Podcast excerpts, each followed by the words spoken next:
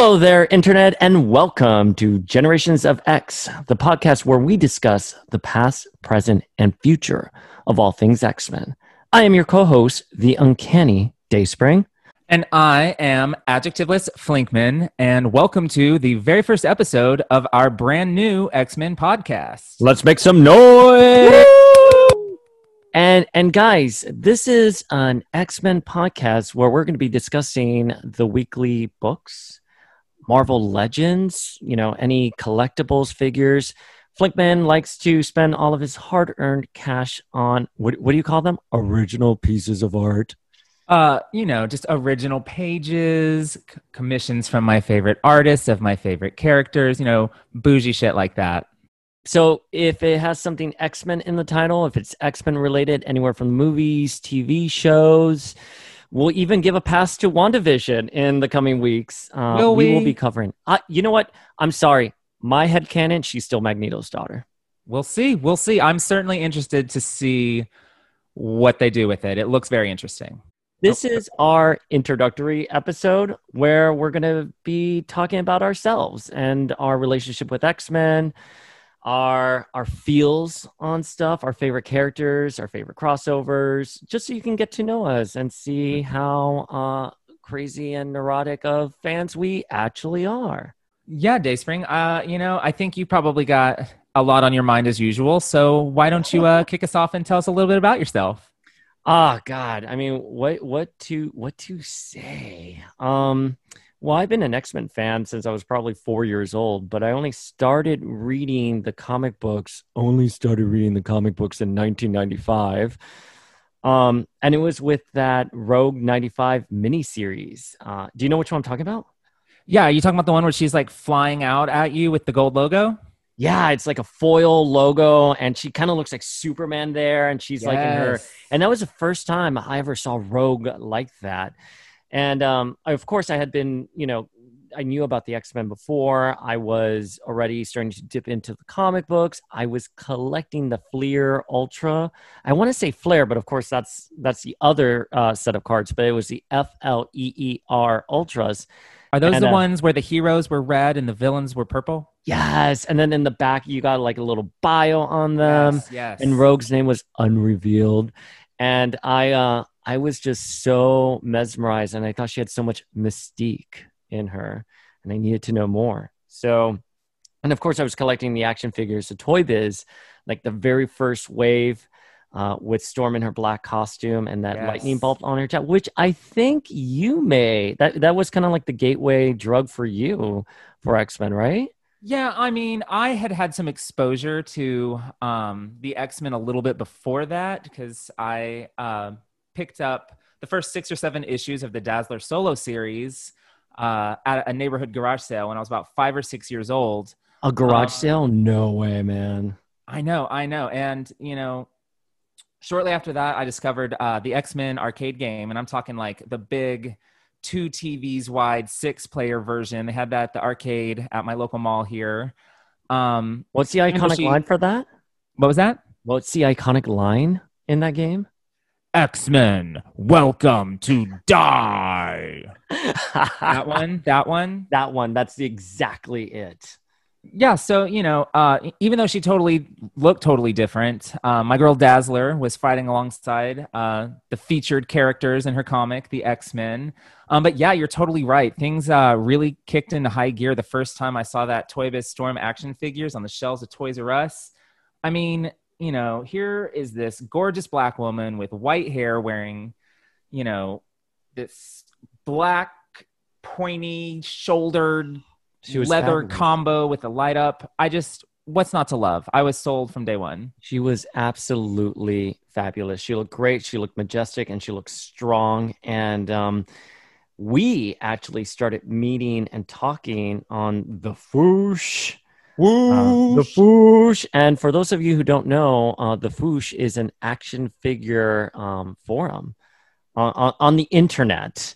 Yeah, yeah, it's been around since about 2004. So I mean, we're really aging ourselves here. Uh, but we started talking um, around the i believe it was wave 10 the sentinel series that would have been around 2005 2006 i believe Was it? I see. I think I felt like we started more towards uh, wave eight with again Storm and her fabulous black costume. I mean, a different black costume, and we can debate all day whether it should have been black, but I seem to vividly remember having a conversation with you about that figure. Am I making that up?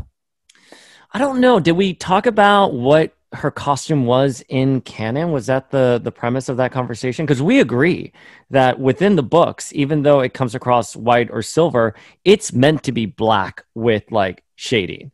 Absolutely. I mean, my preference, my personal preference for it is white, but I fully, fully acknowledge it, it's supposed to be black. Yeah, yeah. I I only see it as white, but yeah, my my preference is um my preference is that as well. But I acknowledge it's black. Um, yeah. So we started talking about. I guess we started talking about Storm. Um, and then we just our friendship kind of snowballed and and we were supposed to meet up I believe. We were. It was summer 2006, and we were supposed to do the most Marvel fanboy thing uh, you could do at the time, which was Marvel Adventure Island at Universal Islands Studios. of Adventure. Island of Adventure. Yeah. I'm sorry. I was literally adventures for Marvel. It's the Marvel theme park, as far as I'm concerned. Like, what else is there even to do there, dude? And I remember when I walked in uh, one time that year when I sold you out, they had a whole wall of the Sentinel series with like Mystique and like Angel and Cyclops. It was it was a great time. What a time to be alive. But, you know, what a time to be alone for me. Uh, you left me completely high and dry, uh, did not want to hang out with me. So uh, it wasn't until the next year when I traveled to your home turf. I don't know if I'm supposed to reveal our secret locations. I'm okay. Um, my, my home turf is kind of a, a big home turf. Right, right. So, okay. So it was New York City, New York yeah. City, 2007.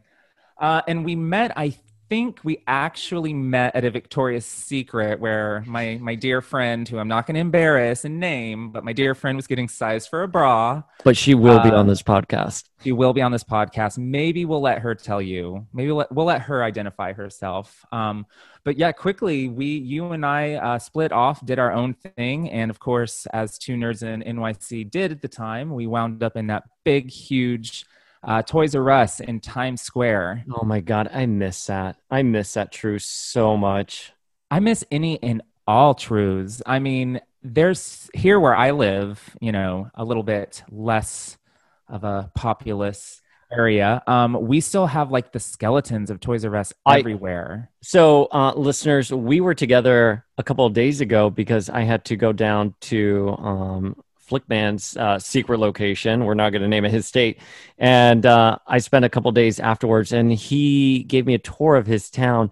And I'm not lying to you. You could see the carcass of Toys R Us right there on the highway. It was triggering. I was so sad. I haven't seen, I haven't seen a Toys R Us in like years. I mean, the one by where I grew up in Miami um, is long gone. It's I mean, like I don't know what took the is. sign down. I mean that that is slightly less triggering than when I was in San Diego for Comic Con last year in 2019. And like it's still the Toys R Us there was still full blown Toys R Us. Like it looked like it could be open for business, and of course oh. it had already been closed for over a year at that point. Really depressing. But what were um, we hunting at True on this particular trip uh, where you came to visit me in 2007? We were hunting for the original uh, Black Queen Jean Grey action figure, that fabulous repaint of the somewhat less fabulous Marvel Legends Emma Frost. And uh, I'm sorry to interrupt you, but you know that mold is actually the Spider Woman mold from Toy Biz's last uh, Marvel Legends wave, the one with Captain Marvel or Marvel, uh, the MODOK wave. They have a Spider Woman in there. That is a shrunken version of that model. Just the I FYI. Mean, Not many I people mean, ever mention that. Is shrunken is absolutely accurate. They they took a shrink ray to her face and like squidged it all up. It was awful, awful. Thank awful. Lord that we've gotten better versions of both of those characters since. But at the time, it was super exciting to be getting either of them at all. Um, and when we checked the pegs where Marvel Legends are usually housed, we, you know, it was a bust. We did not find that Black Queen Jean Grey. And um, I started running around the store frantically because, folks, uh, toy hunting in New York City is uh, it's a kind of hard thing to do. So I'm running around freaking out, thinking, no, she has to be somewhere. She has to be somewhere. I'm being a terrible host. I just leave Flickman by himself and just like abandon him. What else is new? Just like the year before. uh, no, but then I think what was it? Right by uh, the Register. registers, there was like a little bin of something. I, I don't know what it was a bin of, but uh, right there on top was one lone Black Queen Jean Grey action figure that I picked up. I noticed it, had it in my hands, and uh, what what what what did I do with that action figure, Dayspring? You you hoarded it and you ran back to your right. home state, and right. you were like, tough luck. Um, what I should no. have done what you you're very kind because you saw my face i feel like my face cracked i mean this is like folks this is the first time we're meeting irl we go toy hunting which is such an intimate very cutthroat experience and um, jean grey spoiler warning jean grey is my favorite x-man I, I want this Marvel Legends. I'm never going to find, if I don't find it at the True in Times Square on the day it comes out, the second they put it out, I'm never going to find it. And Flickman looks at me and was just like, Here, you can have it. And our first photo is you actually handing me Black Queen. Yeah, yeah, it's a great photo. It's a great photo. We should definitely post it on on the gram sometime for a throwback Thursday. But you know, as altruistic and sweet uh, as it was for me to uh, to let you have that Black Queen Jean, I I knew for a fact that in two weeks' time I was going to have absolutely no problem finding that figure where I live, and sure enough, wait, wait, wait, wait, warmed for a good year to eighteen months. Yeah. So, fact. so let me get this straight. You're, uh, you weren't motivated by altruism. It was about you causing trouble as always. Turn around and face me, Flickman. Just me, you, and the Marvel Legends exclusive Black Queen from Toys R Us in 2006. I, you know, I would rather not face her. Can I? Can I go ahead and just face the more recent Hellfire Club box set version? I, oh I don't want to have nightmares. And that's and and and by the way, I was just quoting uh, Grant Morrison's "Murder at the Mansion." Oh, I know, I know, I know. I, I just, I just, to... I just don't like to, you know, feed your ego that you can quote all of these comic books off the top of your head. Whereas, you know, I unfortunately, folks, I, I can't. My memory is not quite as good as Dayspring's, but. Um, Selective. Folks, it's selective. We were together for like 48 hours straight, and I would just bust out these random quotes uh, from the X Men. Like, uh, what was the one I said when we were getting into your car? You're like a swamp bug on a hot skillet, but let's see if you're as nimble. And you just like literally like, what the heck are you saying? You did actually get that one because that's so iconic. I did. I, I, mean, that's so obvious, so obvious. Like only '90s animated series Rogue would ever talk like that. But and, I, uh, and you. I kept doing that to you. I'm sorry. I'm sorry. It's all right. It's all right. I love it. I love it. It's just I don't. I feel bad because I don't know the next line. Like we can't just sit there and quote X Men to each other, and I, I, I feel like I let you down. No, you didn't let me down. Do you know what's so funny? So I had a uh, quick little sidebar. I had to work the night before I met up with Flickman, and I was I was kind of tired. You know, I'd been traveling. I mean, in the midst of this pandemic, I was like having panic attacks. Blah blah blah. And uh, I get into his car, and the second we sit down, we just start talking about X Men until you drop me off at the airport two days later. That's it. We, we just talked about X Men. 48 hours. That's all we do. What else is there to do? It. I mean, I don't have a personality to speak of. The X Men are my personality. I mean, I can vouch that he has no personality. Zero zip zilch. Um, so um, I think I know the answer to this one, but Flinkman. So I already said Jean is my favorite X Men. Um, I I know this. Wh- who's your favorite X Man? You know, I don't think you know what you think you know I in did, this come situation. On. Found myself a party, don't know what to do. I have okay. no solo book. I have no solo book. Okay, well, number one, she did have a solo book for over. oh, that's issues. right. Yes, she did. She did. She Thank did. you. But no. Okay, so um, like I mentioned, Dazzler was my introduction to comics, um, and it's through Dazzler that I actually learned about the X Men. Um, but for me, I I almost because I it was introduced to Dazzler as a solo character, I've kind of never stopped thinking of her in that way. Um, and she oh, hasn't really had those definitive X Men stories as the character that I am about to name as my favorite. Oh my God, Um, the suspense is killing me. I know, I know. I should I just keep going? Should I just speaking in great hyperbole for the next like 10 minutes and just never actually tell you? No, won't do that. Um, no, my answer is actually the White Queen herself, uh, Emma Frost. I I kind of know that. Yeah. I mean, no, no, I know you're an Emma fan, but wow, I'm kind of thrown off by that. I mean, we, I'm like staring at you. just think just think of the conversations, the arguments, the passion that I have I have you know thrown your way in defense of Emma Frost and can, honestly when you when you think of it in those terms could it really be anybody else? hold up, hold up, hold up. Just because I'm a Jean fan does not mean I don't love my Emma. I am both an Emma and a Jean fan, but Yes, but there at the end of the day there can only be one and you will always pick Jean Grey. No, and I that- will always pick Emma Frost. listen, I think we both agree. First of all, first of all, dear listeners, you have to understand, uh, Flickman and I are on polar opposites of uh, some ex opinions, and we have gotten into some pretty big fights in the past. Just Once, ones where I may have not been speaking to him for a few months. News to me. it was such a peaceful few months. You think I would have noticed that? but um, we always come back together. Um, we had a very intense discussion about Madelyne Pryor a couple weeks ago.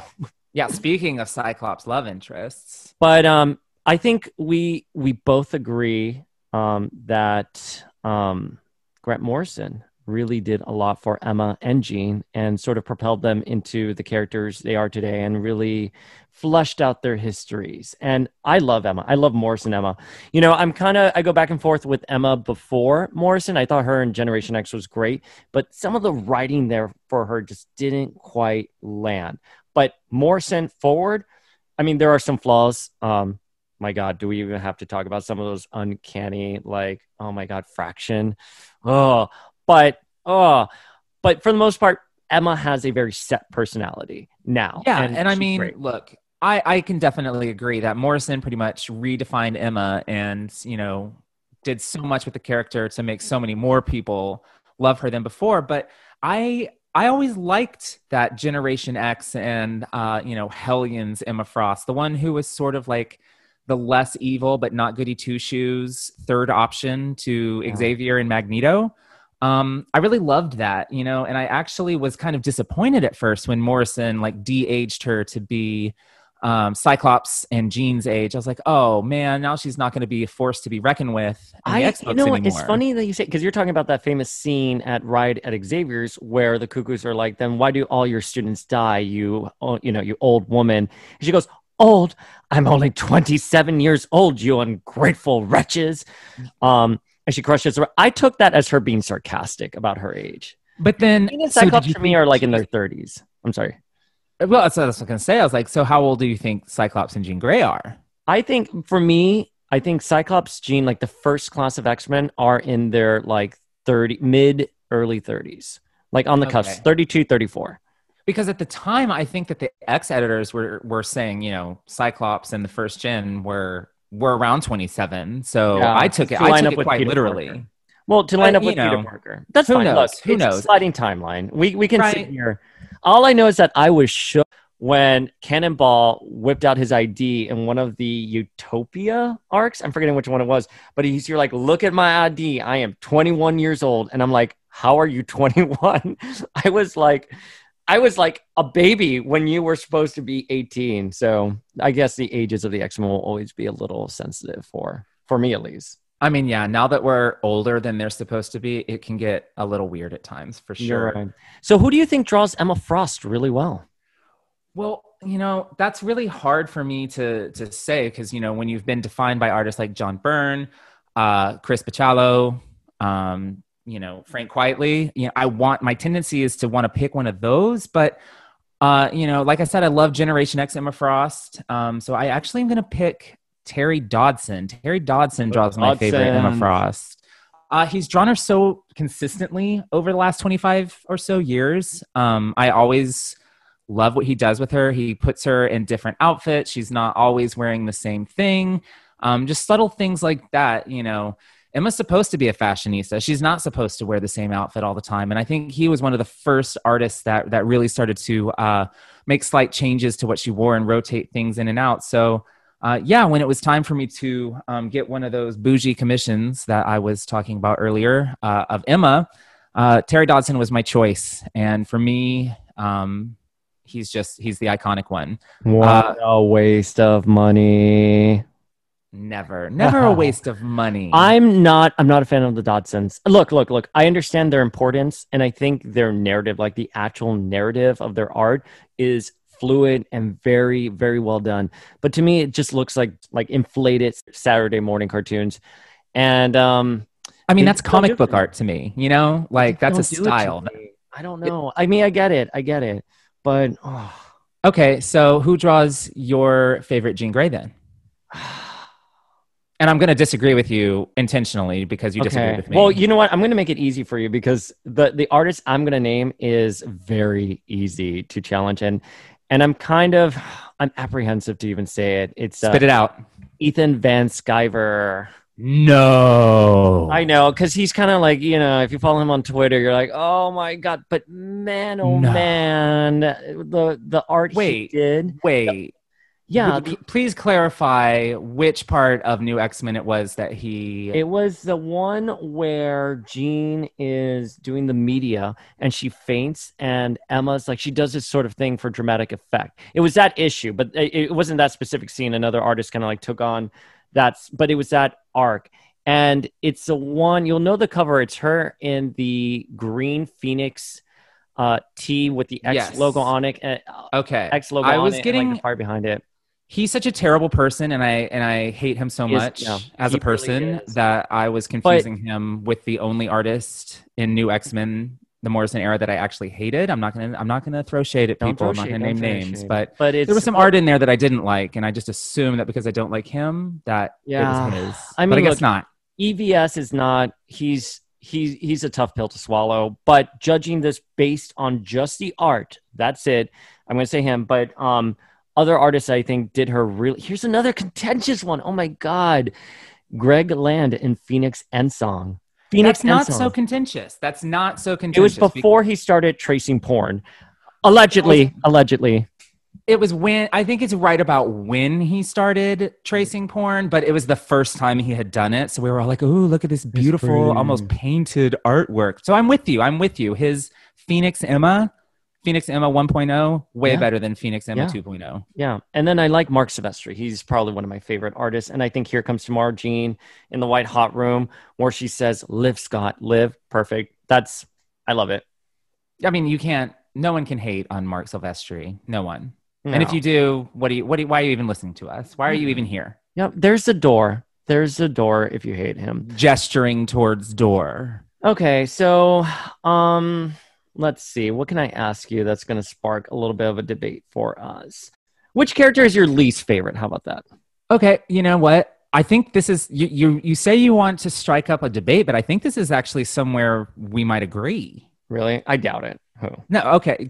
Who is who do you think my least favorite character is? Um, let me see. Who do I think your least? It's going to be like Leech or something. No, no. Okay, no. Who is Jason it? Ray. It's Beast. It's Beast. Beast is mine too. I Oh my God, told right. you. I totally even set you up for that to make you look smart. Make You're it look so like you knew me. I do know you. I just I forget that we both really. I hate Beast. What is Who likes Beast at this point? What value does he bring? He's a dick. who's peak? Like what is peak hate Beast for you look like? Like what what are? Oh my God, there's so many things. Okay, there's two. There's Okay, two. Go for it. Go for it.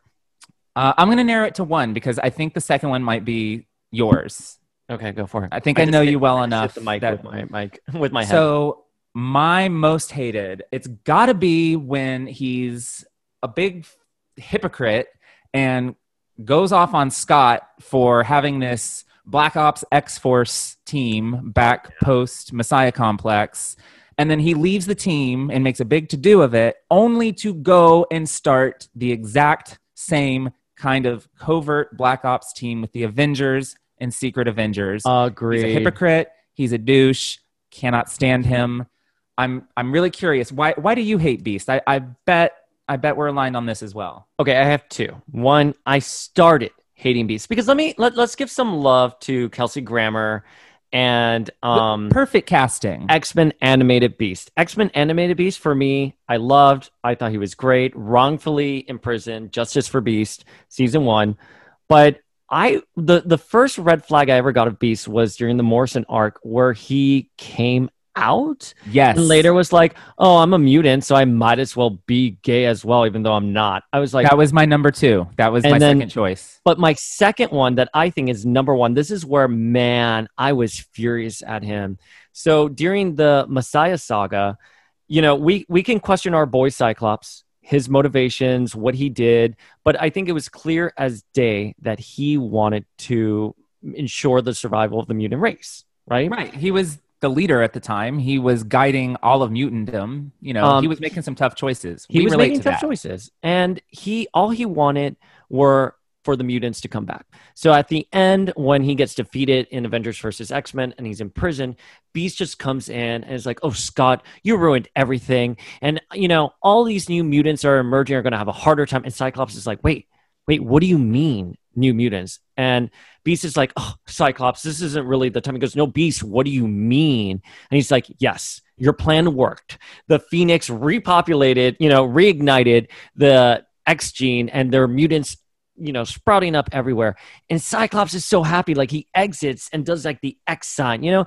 And i'm sorry the readers everyone who was paying attention during this time knew cyclops wanted mutants to come back and for beast to do that to his best friend just casually mention it like come on man Yeah, Traitor no. to your own cause Absolutely. And here's here's I'm going to kind of segue into saying like one nice thing about Beast, one, just one Okay. singular. But Okay. yeah, no. I the one thing that he did in the recent past that I enjoyed was the endangered species lead-in stuff to Messiah Complex where he was trying to find a scientific way of repowering mutants. fair So, you know, he failed across, I don't know how many backup stories uh, he failed across, but he failed across all of them. So, to be perfectly honest with you, he was probably jealous of Cyclops, jealous that Cyclops succeeded where My he, you know, by accident, basically, where Beast had been trying for years and failing. He's a hater. He's a jealous hater. My mind is blown right now. I love that read. Wow, why don't you talk like that to me on Instagram when we're discussing the books? Because I want to save it for the podcast. um, let's see. I want to ask you another question. Shoot. Okay, who do you think is the most overrated X-Man? Now, you can say Wolverine, but I feel that's low hanging fruit. I think It that's is, low it is. hanging I mean, fruit. My most overrated X-Men character, I I hope our friendship can continue on as it has for Oh, all no. these years. Oh, no. But I'm sorry. It's Jean. It's Jean. Oh. It's Jean. Now, like I said earlier, despite the fact that I troll you incessantly about her, I don't actually dislike her. You know, I think underneath all of the hype and all of the inflated powers, there's definitely an interesting character. It just doesn't it just doesn't get to come out very often. You know, I think we definitely saw signs of it under Morrison, but aside from the original Dark Phoenix saga, which iconic in every way, duh, I just don't think that she I, I just don't think that she's lived up to her hype. She has this Can I ask outsized you a question? importance. Have you What? read X-Men Red? I have read X Men Red, and okay, She was So- perfect. here's the thing. Here's the thing. I have pre Morrison Death Jean and post X Men Red Jean, and post X Men Red Jean has been great so far. I have actually Because she's done nothing. been. You know what? I've been unbothered by that. Unbothered. Um, no, you know, I just I I think she has such an outsized importance to the brand, and I get it. I get it. But she's gotten two movies about her and like 50 action figures in Marvel Legends. Hasbro has a real boner for her. Thank But you, Dwight. It, it's really when you really stop and think about it, it's female characters like Storm, Rogue, and even Kitty Pryde who made the X Men the female centric, you know, universe. Jean Dark Phoenix Saga, uh, given it, you know, she brought all of the attention to the X Men, but as soon as she was gone and that was done, it was Storm, Rogue, and Kitty Pryde that really brought women to the front of the X-Men universe. So, you know, she just she just she's overrated and I'm sorry. I you know I love you and you know I have love for Jean, but I oh. just it, that that's You're lucky this is our first episode because I already I'm cataloging everything in my head. Oh, I can just see you. but you know, the most overrated X-Man for me Yeah, is do tell. Kitty, is Kitty Pryde. Kitty Pryde. Okay. First of all, tell me why. Tell me why. Okay, I have I have a response. Okay. First of all, I just want to preface by saying I think Kitty Pryde in the 80s, especially where she turns around that famous cover where she's like, Professor Xavier is a jerk, iconic, no hate for Kitty Pryde there. But I just feel that, let's say recently, Kitty Pryde is whatever the plot demands. And I think I think peak Kitty Pryde, what I want out of Kitty Pryde right now is, and again, this is a really contentious name to drop, but I think the way Whedon wrote her during the Gifted arc, where she's kind of like a recent 20 something year old grad who's come back helping the X Men. She's bright, she represents the future. You know, I think that kind of Kitty Pryde really speaks to me. But then, like, I'm sorry, like, what? She has a, you know, let me speak to your manager haircut a couple of years ago. She's a leader of the X Men. She's engaged to Colossus, uh, leaves him at the altar. Then she's also, she was previously engaged to Peter Quill. I don't even know what happened with that romance. Uh, Peter was basically, if your name is Peter, Kitty Pryde's going to come after you. Pete and Wisdom. Pete Wisdom. And, you know, I think there's something happening with Rachel now, which I love. I love her. The idea of her and Rachel and Kitty being pansexual, really, I love that idea So that's what I was actually going to say. That was going to be my response to you. because I know you so well. Peak Kitty Pryde for me is Excalibur all the way, puffy blue mm-hmm. sleeves and puffy brown hair. Love it, love it, love it. And her, you know, only hinted at at the time special friendship with Rachel Summers. And now, of course, uh, we're living in a little bit more of an open minded era. And yeah, I definitely caught that look from Kitty to Rachel. I definitely caught it. What, I what was that in? What was that in? Uh, that was in the last issue of Marauders, right? Where her hair gets really curly again. Yes, yes, yes. Where she finally gets her Alan Davis hair back. Yeah, but you know, and that's also Marauders. I have grievance with Marauders because now Kitty's a pirate for no reason. Like, Yeah, Oh, but at, at least they brought back her terrible fashion sense. Like that is Fine. a hallmark of the character. fine, but like, and I'm still not even like a whole mystery is like built around why she can't get to Krakoa and why she couldn't get resurrected, and it was because she couldn't phase through the egg. Like, what does that mean? She just needs to phase through the gate? I don't know. More to come on that, I'm More sure. to come. But Kitty Pryde for me recently is a character Marvel feels like they're pushing on me and they're they're going to sell her in a variety of different packages. You know, they're going to market her as a pirate, as the leader of the X-Men, as, you know, like a young 20 something year old. I want her consistent. And again, like I said, I am all for her and Rachel. That makes sense to me. Yeah, and you know, I I definitely agree that they sort of make her anything Wait, the story that they that me? they want her to be. Um, but I I think that's a generation thing. You know what I mean? Like Kitty Fair. was the point of entry character for you know like two generations of X Men fans. Uh, you know, in the '80s and then again uh, under Joss Whedon. So I, I think we're just in an age where all of these writers grew up with Kitty Pryde. They want to use her. right. They want to leave their own stamp on her. And I agree, it's made her an inconsistent, somewhat confusing character. Um, and I think that started with Joss Whedon personally. Wow. I mean, I don't.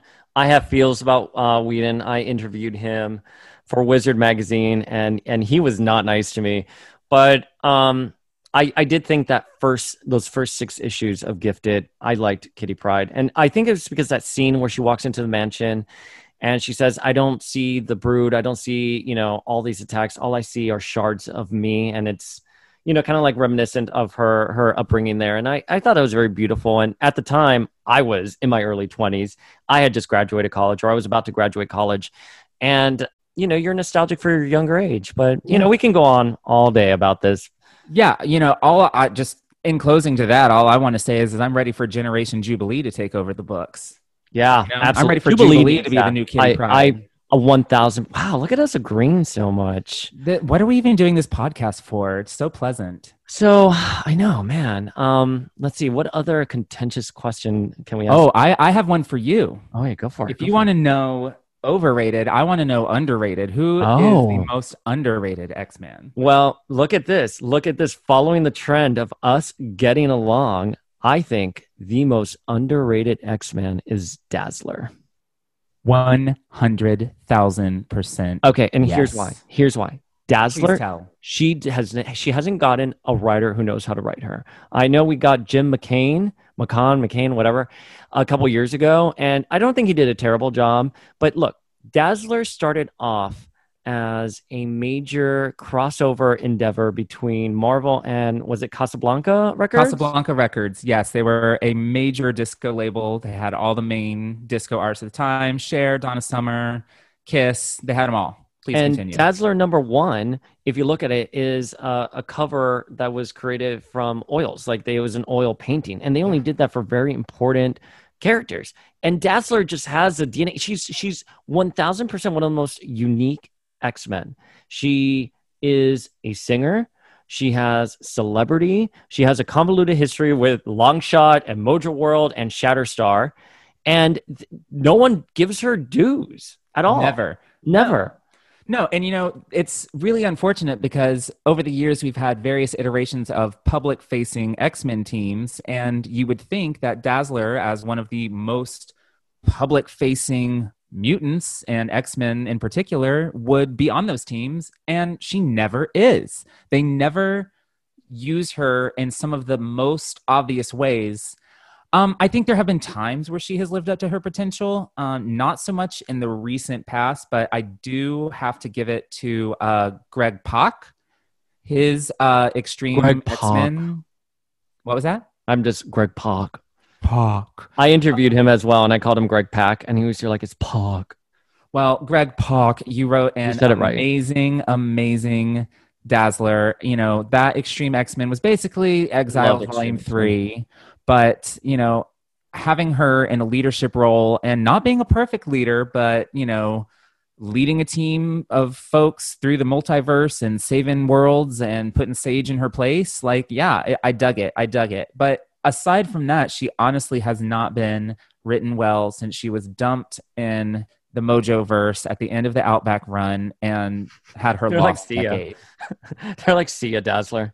Right. Like Mm. they couldn't even follow through, be bothered to follow through on her pregnancy plot. Like, God bless Peter David. He cleared up. Like, God what, bless what him. lingering X Men plot thread did he not clear up? Like, Right? if you're going to right. dig into the archives and you're going to confirm that Shatterstar is in fact the uh, long lost son of Dazzler and Longshot and give us an issue about all of the craziness that and mind wonk that led us to that, like amazing, amazing. But oh, yeah, amazing. I could go on and on about why and how Dazzler is the most underrated X Men character of all time, but honestly, you know, Or not enough hours in the day. that's just seems like it needs to be a whole special episode to be honest with you it's like yeah you know i could talk about dazzler all day and we'll probably have to film a whole special episode about it but All uh, day.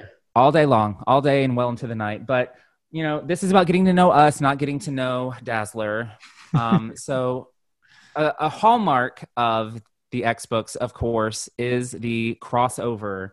Um, and when i say crossover i'm referring specifically to things like uh, the mutant massacre which was the very first crossover. You know the crossovers that go through multiple titles and you have to read every single one or you have no idea what the heck is happening. Um which one of those is your favorite i'm i'm i'm curious I don't know if we've ever discussed this. i Um, don't think so I think okay, okay. I I have I have a good answer and I have a bad answer.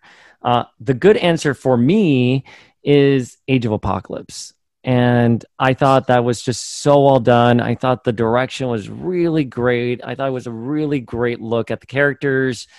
Um, in this like alternate universe and i just i love x-men omega i love that ending with destiny taking Illyana into the crystal I I love Nate coming to our world, but mm, Yeah, I mean, Age of Apocalypse no, is I, fantastic. no, it's a rare example of Dazzler being used well. Yeah, yeah. Oh my God, yeah. Speaking of Dazzler, she was used well, but um, that's not why I'm like mm, my favorite crossover is Onslaught, and I read that maybe at the beginning of the pandemic or maybe a couple months before the pandemic. I just wanted to reread it because I got the Marvel Unlimited app, and Flinkman, it's not good, but I loved it. I I loved it. There, there's for me, it's just like 1996 X Men, Joe Mad, Scott Lobdell.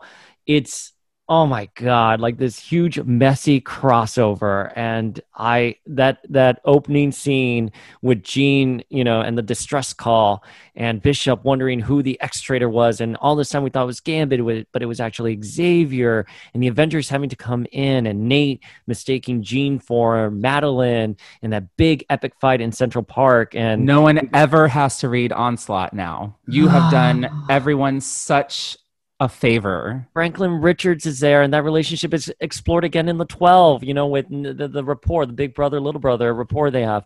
I, it's onslaught. Don't judge me. I'm gonna. I mean, I'm not you- going to judge you, but I am going to call shade a little bit because that It's not good. is a Marvel Universe crossover. Oh, is it a mm. Marvel unit? No, it's. I mean, of course, it X-Men came out of X Men, but it's like to me, it's kind of like Avengers versus X Men a little Okay, but it bit. still Like it's an X Men story that the Avengers no, hijacked. No, no. What are you doing? No, no.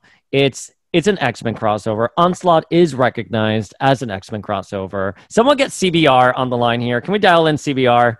Listen, listen, listen. Do you can uh, do you consider Avengers versus X Men an X Men crossover? I I would not, but I I acknowledge it is. so, I, I but, but what's the it is. difference here? What's the difference? Okay, because Well, I didn't Avengers like versus X Men. I, I legitimately don't like Avengers versus X Men, so I would No, hope I hate it's it. not. But it is an X Men crossover. I mean, I, not in my head canon. Not in my Fine. head. Well, okay. Well, what is the best X Men crossover for you? And if there is an Avenger that appears in there, I'm going to call you out on that. not I. Honest to God, I think not one single Avenger appears is in it? my answer, and that is Messiah Complex. Okay, mas- just Messiah Complex, not the Messiah Saga. Yeah, right? no, not the Messiah just Saga, Messiah just Complex. Messiah Complex. I do like Messiah Complex quite a bit. I adore. Messiah Complex. Messiah and for those who don't know what Messiah Complex is, Messiah Complex is uh, a crossover that um, stems from Mike Carey, who, in my eyes, is a god among X writers. He's one of the only X writers worth mentioning from the last 20 years. We could have a whole episode about that as well.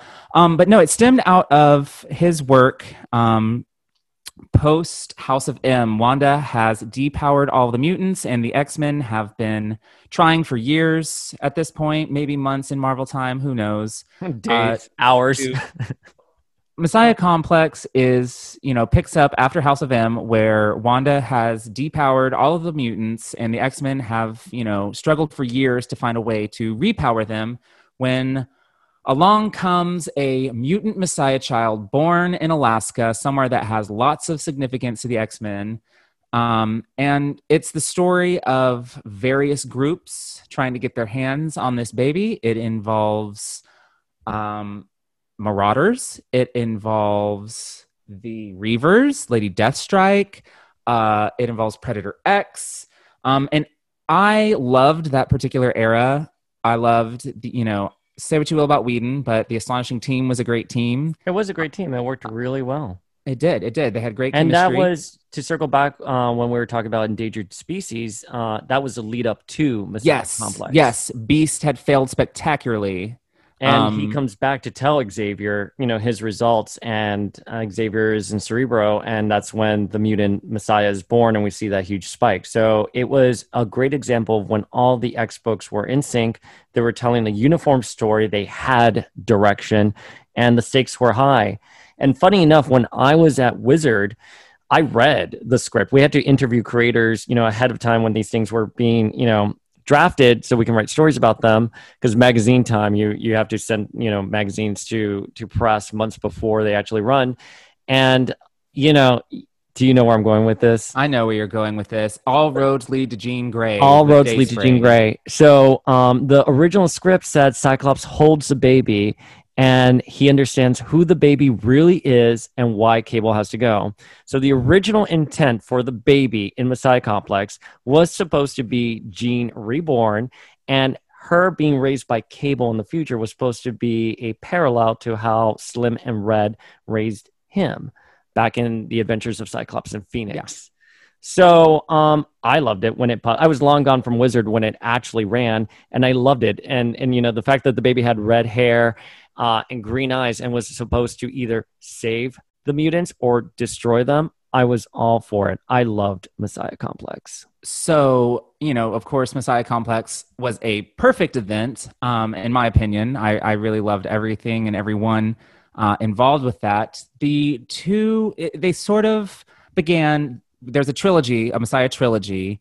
Um, and definitely, you know, the first chapter, Messiah Complex, is the best. Messiah War is okay. And then Second Coming, which sort of wraps it all up. Um, it's all right, you know. Well, it's I think okay. Second Coming was supposed to. I'm, I actually did not wrap it up. I mean, it set the stage for another chapter which well yes yeah Avengers it wrapped it was meant to wrap it up as much as anything ever is wrapped up in comics you know i don't mean to suggest that it was you know a hard ending god knows what that would ever would ever look like for the x-men God no, um, don't even say that. Don't, don't, don't. Pray to White I- Phoenix. Pray to White Phoenix. That doesn't happen. please please Jean this is the only time i'll ever ask you for anything i promise no Um, they were they, you know they declined in quality to the point where you know the overall messiah story kind of fell off to me i didn't Yeah. really enjoy how it ended up but nothing will in comics i don't think for me will ever compare to the excitement of reading messiah complex week to week over however many months it was uh, it was just a really exciting time to be an X fan, and uh, yeah, it really holds up to me as definitely the best X Men crossover. So, um, what's the worst X Men crossover for you? The worst. Oh gosh, there's there's so many, many. choices, but uh, as much shade as we threw at Avengers versus X Men, uh, and Humans versus X Men was Oh, far Ivy. far worse.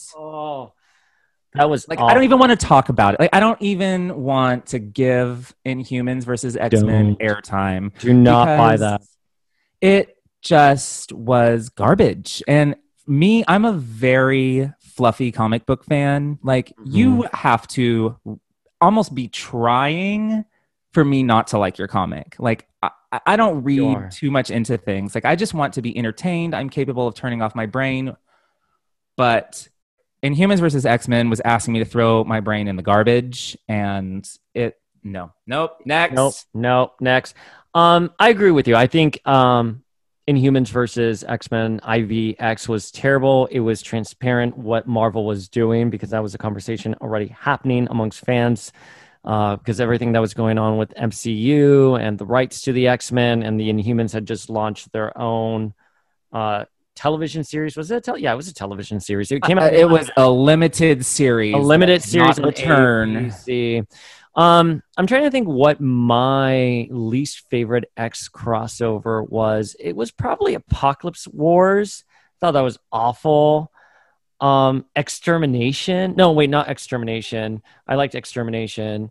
It was okay. It was. I. You know what? I thought it was. It sent the 05 back, but definitely or Yeah. Apocalypse Wars. So oh. Rem- do you put it refresh my memory about Apocalypse Wars because that's Oh. one that, of course, I've read. I've read basically I, everything. at I don't point. I, I've blocked most of it out, but it dealt with like the extraordinary X-Men team. Remember Jean was wearing that like green Oh, you're Yeah. t- yeah. So you're talking about from the same era. Yeah. That oh you're absolutely right. Even- Yeah, that was a low point. It was for- uh, honestly, it was the lowest point. I just of- I still don't understand. Like they went to the future and I I don't get it. It's and I read it weekly. I mean I, I bought the books, but Of course, It was just a low point. And then there was another one that dealt with, oh gosh, what was it called? I, I want to say, I keep wanting to say extermination, but it was probably exterminated, external. It was the one with. Was that the one that crossed over the Age of Apocalypse book at the time? Yeah, it was With- an Age of Apocalypse book, um, uh, Extreme X Men with Dazzler. yes, And it, it, it kind of said goodbye to the Age of Apocalypse. And, and just- I believe Extreme X Men was and Extreme. X Men as well.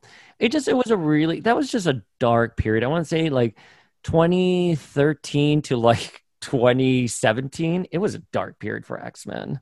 Yeah, I mean, there was a time there where I considered dropping the X books because they had just gotten so far away.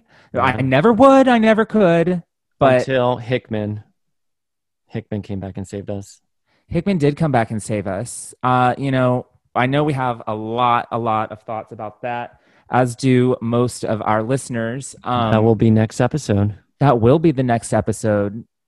Um, but I guess we can talk about bad crossovers for a very long time. But um, I think that's a good segue into what's coming up in this podcast because we have a crossover, Ten of Swords, that we're absolutely wild about. Yeah, absolutely. You know, um, but we can't talk about Ten of Swords without talking about the crossover that uh, launched this whole great new uh, X era. Um, House, House of X, X, Powers of X. Uh, sorry, House of X, Powers of Ten. As That's okay. I, I cut you off. I'm sorry, I threw you off. it's okay. It's okay. I'm horrible. And Dawn of X as well. Right, right. So, you know, come back next week as we will give you our thoughts on the Hickman relaunch and take a look at chapters three, four, and five of the current X of Swords crossover. And folks, that wraps up our first episode. Um, I wanted to name this first episode Days of Future podcast. Perfect, perfect. What else? What else makes sense? Or uh, Night of the Podcast Part One. That would imply a part two. but folks, my name is the Uncanny Dayspring, and I am the adjectiveless Flinkman. You can email us any questions at generationsofx at gmail.com or follow along on Instagram at Generations of X. And this is us signing off from our very first episode. See y'all next week.